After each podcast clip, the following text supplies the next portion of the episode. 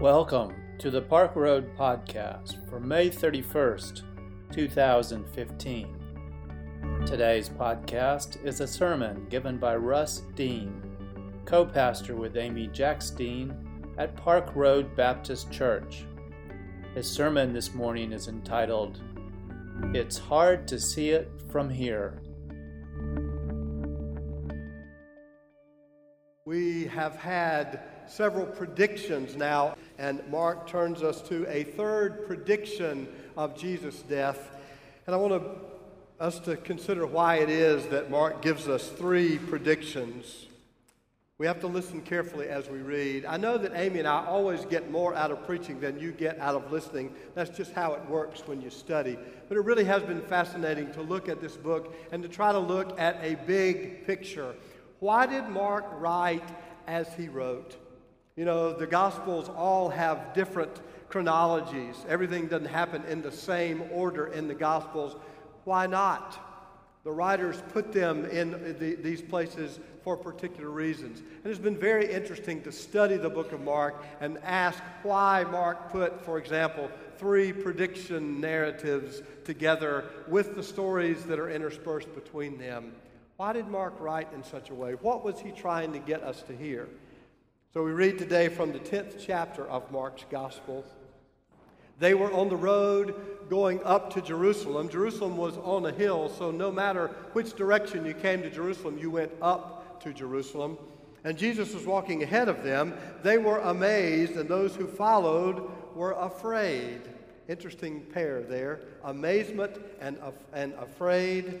He took the twelve aside and began to tell them what was happening, what was to happen to him, saying, See, we are going up to Jerusalem, and the Son of Man will be handed over to the chief priests and the scribes, and they will condemn him to death. And they will hand him over to the Gentiles, and they will mock him and spit upon him and flog him and kill him, and after three days he will rise again. Now, this was hard information. This is a tough thing to hear from this friend who's been your leader and your guide, and you've been walking with him. And Jesus says this, and listen how these disciples respond. James and John, the sons of Zebedee, the sons of thunder, they were called, come forward and they say to Jesus, just after hearing him say he's going to be killed, Teacher, we want you to do for us whatever we ask of you.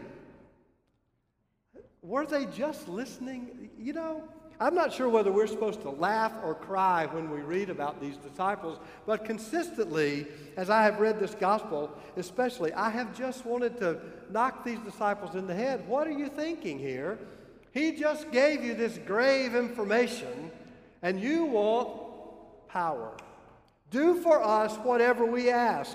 And Jesus said to them, What is it you want me to do for you? Now, that's an interesting question because we'll hear it again in a few moments. And they said to him, Grant us to sit, one at your right hand and one at your left, in your glory. Now, they weren't talking about heaven. They weren't talking about the afterlife. They thought Jesus was going to come back and overthrow the Romans, and he was going to be the Messiah, and they wanted power in the new monarchy that he established. But Jesus said to them, You do not know what you are asking. Are you able to drink the cup that I drink? Or be baptized with the baptism that I am baptized with? And they replied, We are able. I don't really know that they knew what they were answering. And Jesus said to them, The cup that I drink, you will drink. And with the baptism with which I am baptized, you will be baptized. Tradition says that all of the disciples, in turn, were martyred for their faith. Maybe there was more truth here than they knew about drinking that cup. But to sit at my right hand or at my left is not mine to grant, but it is for those for whom it has been prepared. When the ten heard this, the other disciples of Jesus, they began to be angry with James and John, rightly so. So Jesus called them and said to them, You know that among the Gentiles, those whom they recognize as their rulers lord it over them, and their great ones are tyrants over them. But it is not so among you. There's a different way to be a leader, Jesus is saying. Who was it? Peter Drucker, who wrote the book and started the movement on servant leadership. A different way to be a leader. And this is what Jesus was talking about. Whoever wishes to become great among you must be your servant. The Greek word is actually the same as slave, must be your slave. And whoever wishes to be first among you must be, there it is, slave of all. For the Son of Man came not to be served, but to serve and to give his life as a ransom for many. And then this story, and again, I'm asking you to wonder with me why Mark puts this story here. It's not in the same place in the other Gospels. Then they came to Jericho. And he and his disciples and a large crowd were leaving Jericho. And Bartimaeus, son of Timaeus, Bar Timaeus, son of Timaeus, the blind beggar, was sitting by the roadside.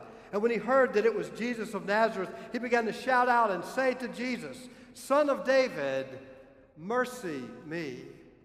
We don't get the full impact here in the English. The Greek says, Eleison me, mercy me. You know, we've kind of turned mercy into a noun. We have mercy or we have pity or we feel sorry for someone. That's not what it says in the original. The, the man cried out to Jesus, Mercy me.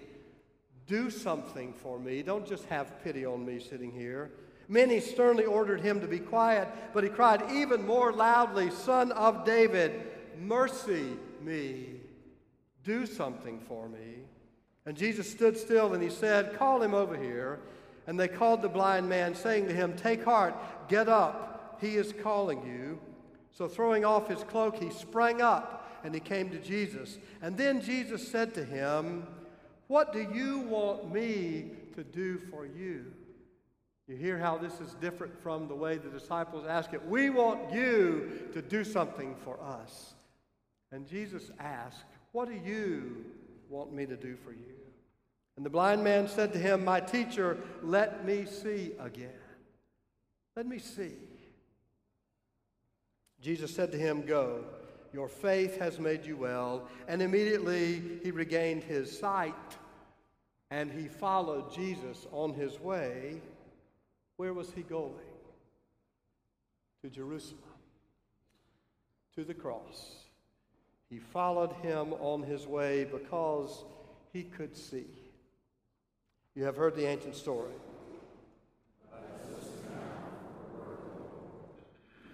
I fell in love with the stars when I was in the sixth grade. I don't mean rock stars, I mean the stars. Most of my classmates disliked our science teacher. It might have been what we call passion, you know, because it was clear he loved his subject matter, and maybe that was the problem. It just made him a little too focused a little too nerdy for that class of the school's quote unquote brightest, who were, who were promising students, but trying to work out in crowd egos between an education, which was finally expanding our small town horizons and those budding hormones, which won't let anyone see beyond their own body, much less beyond the city limit sign you know, it's interesting how that happens when we're expanding and yet we can't see beyond ourselves. Somehow, in the midst of all that, Mr. Pierce hooked me on science. So one winter night, a few of us had gathered with him in a dark field I could hardly see Cassiopeia for all the frost on my breath, but Mr. Pierce was doing his best. Look over there, just above the horizon, there's a bright star, and look down from there, and then look up, and then look down. It's kind of like a sideways W. Can you see it? We were trying to see, and we tried to see Orion and Scorpius, and my favorite constellation to this day, the little Pleiades, the seven sisters. It's that tiny little dipper, and the best way to see it is to not look at it. Well, that's what Mr. Pierce said. It's hard to see it from here. Something about the atmosphere and the way our eyes work at night, you can see it better with peripheral vision. So it's best to just kind of know the general direction in the sky to look, and then you let it catch you by surprise, twinkling through light years of darkness in your peripheral vision. Some people never can see it. Some people work hard, too hard at it. They can't trust their peripheral sight. Others don't work at it at all. They don't want to see. You know, there are different kinds of blindness. Some eyes are nearsighted, some are farsighted. There is the blindness of familiarity, they say, which breeds contempt. If you've ever tried to proofread any of anything you have written, you know the familiarity that breeds contempt. You can't ever see your own errors. There's the forest and the trees kind of blindness. Some can't see the trees for the forest, and some can't see the forest for the trees.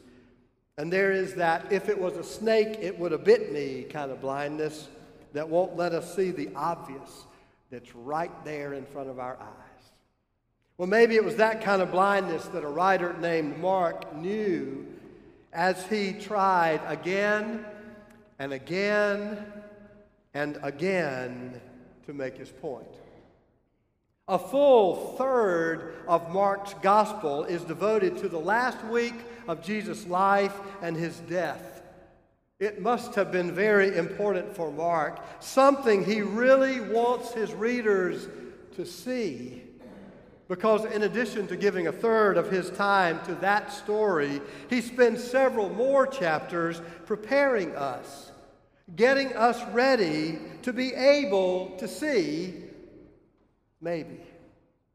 In his literary setup, he has Jesus give not one, not two, but three, which is the biblical way of saying that something is complete. Three predictions of his own death. You get the feeling Mark is really hoping we won't miss this. You have to back up, step away to see it. You need a view of the forest from here, not the view of the individual trees. It's as if Mark really was, you know, a writer. Maybe we don't think of biblical writers like modern creative tellers of fiction and nonfiction, but Mark was a writer. We need to look again. There's a prediction, followed by two stories that contrast things of heaven and earth. What is Mark trying to get us to see?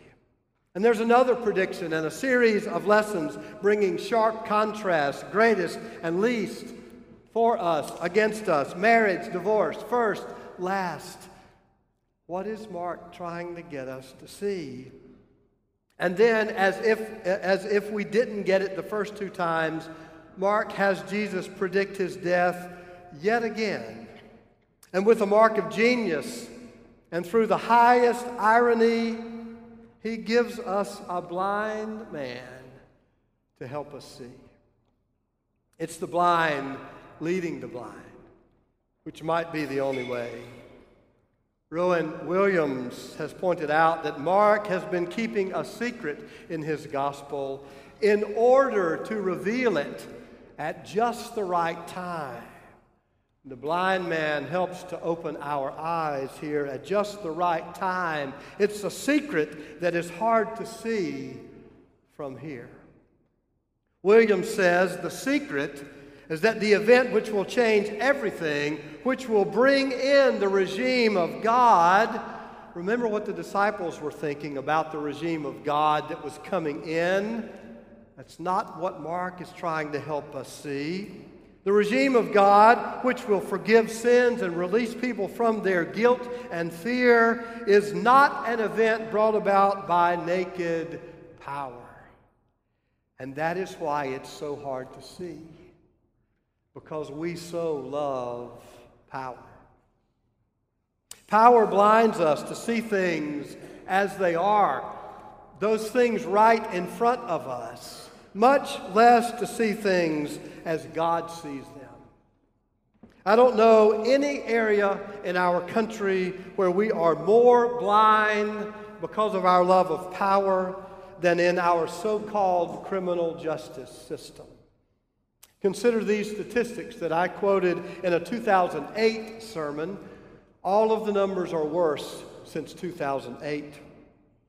Today, in this quote unquote land of the free, more than 1% of our total population is incarcerated. This is more in raw numbers and a higher percentage than any nation in the world. The United States of America has more prisoners than Russia and Somalia and China. And we feel good about ourselves, don't we? Economists at the Santa Fe Institute estimate that the number of security related jobs in the U.S., prison guards, security guards, etc., now represent as much as one quarter of the United States workforce. And that's up 40, in 2008, that was up 47% since 2006. A 47% increase in six years which makes you wonder if the largest employer in your county is a federal prison, do the citizens of that county want to reduce crime or just convict the next criminal? 90% of incarcerated women report incomes of less than $10,000 a year. 90% less than $10,000 a year. 80% of them made less than $2,000 the year prior to their incarceration. And 80% of these women are single mothers who lose contact with their children once they are in prison. 90% of all U.S. prosecutors are white. And nationwide, they pursue the death penalty more often if the victim of violence is white. In Georgia, in 70% of cases where the prosecutor, where, excuse me, where the perpetrator was black and the victim was white, 70% of the time they sought the death penalty. When the perpetrator was white and the victim was black, the prosecutor sought the death penalty 15% of the time. In Mississippi, African Americans make up only 30% of the population, and they comprise 70% of all prisoners. Approximately 80% of all prisoners are non-violent drug offenders. The panel I participated in Friday night, a man sat there whose brother is serving a life sentence, life sentence for the possession of not the intent to distribute, for the possession of less than three ounces of cocaine. In how many college dorm rooms in this country could you find less than three ounces of cocaine today? And this man is spending his life in prison. It's estimated that only 13% of all monthly drug users are African American. 13%. They account for 70% of all drug related arrests. Tell me we are not blind. What is it that we cannot see? And why is it that we cannot or will not see it? We are infatuated with power. We are possessed with this idea that you have to fight fire with fire. And that idea may work if a forest is actually burning, but it is a foolhardy idea otherwise. The scorched earth policy of our badly failed war on drugs, now 30 years old, and our efforts to bolster policing by arming our public servants literally with the weapons of war have decimated several generations of African American males who are no longer available to this nation's workforce much less available to be fathers and husbands.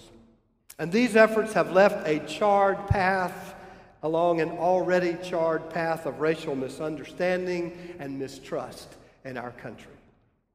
Now, I'm not suggesting to you today that there are any easy answers to the grave problems that are too real, especially in some of our inner cities. What I am telling you is that we need to take a closer look. Our best efforts, or what we think are our best efforts, are failing badly. The fires which have been smoldering for years are erupting. Ferguson, New York City, Baltimore. This summer, in just a few weeks, the eyes of the nation will be on Charlotte, North Carolina, where Randall Kerrick, another uniformed white police officer will be on trial for the killing of Jonathan Ferrell, another African American male who was unarmed when he was gunned down in our streets. Charlotte is a charming and friendly city, a big city with the small town feel of southern hospitality just on the surface. And you can believe me that there is fire beneath. The clergy in our city need to be in communication as we approach what will surely be a media spectacle. And now might be the best time in a very long time for you to reach out to a friend whose skin holds a different tone.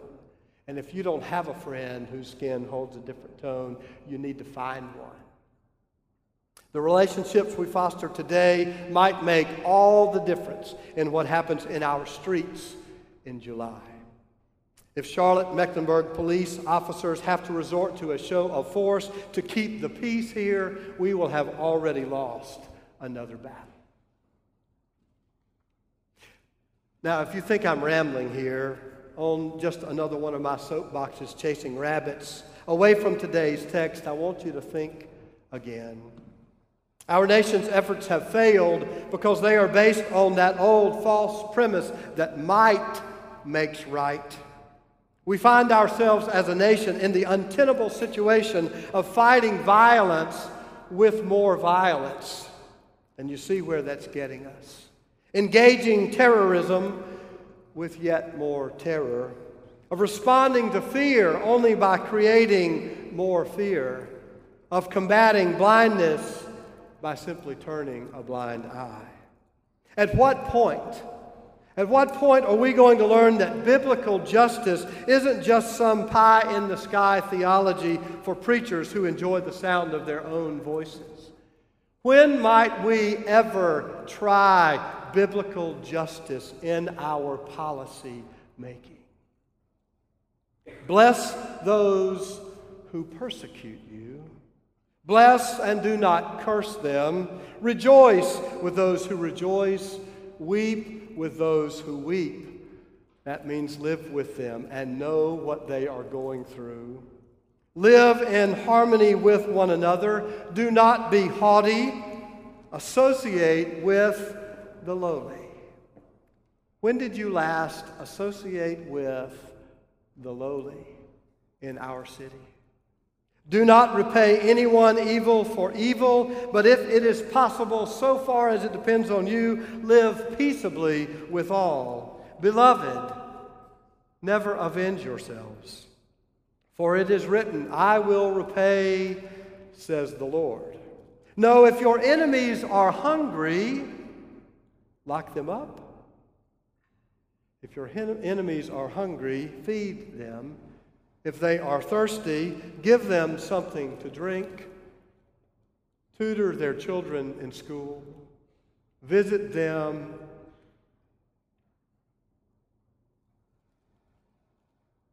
What are we doing for the least of these among us? Treat them well. Visit them, feed them, give them to drink, for by doing this you will heap burning coals on their heads. Do not be overcome by evil, but overcome evil with good. Jesus did not combat the greatest nation on earth with an arsenal of weaponry. He walked into the fire and he let his life speak. And that's the secret. That's the secret of Mark's gospel and that is the secret of peace in Charlotte and around the world. Listen first. Seek to understand. Live together. Empathize with. Open your hearts and your minds. Let go. Live with one another and learn to taste sacrifice for one another. The secret is love, which can be practiced in public policy.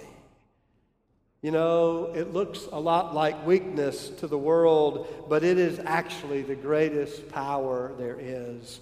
Maybe one day we will be willing to try it, but it's hard to see from here. So let's look and look and look again. The love of God and the way Jesus lived really is our only hope. May it be so. Amen. Thanks for listening today. We invite you to learn more about Park Road at parkroadbaptist.org. Park Road is a progressive faith community located in Charlotte, North Carolina, encouraging independent thought, community service, social justice, and interfaith understanding. Grace and peace to you.